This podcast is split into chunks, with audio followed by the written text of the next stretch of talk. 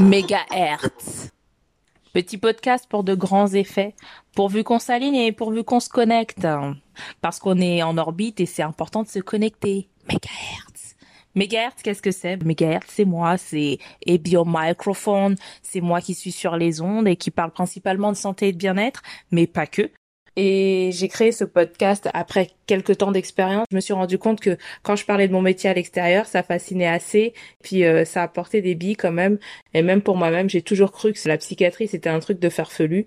Et en fait, euh, je me suis rendu compte que l'équilibre psychique est quelque chose de réel et quelque chose qui est propre à chacun de nous. Et ça, peu importe ta culture, c'est juste des choses sur lesquelles on fait un petit déni. Et du coup, euh, c'est comme ça que j'ai décidé de créer Megahertz.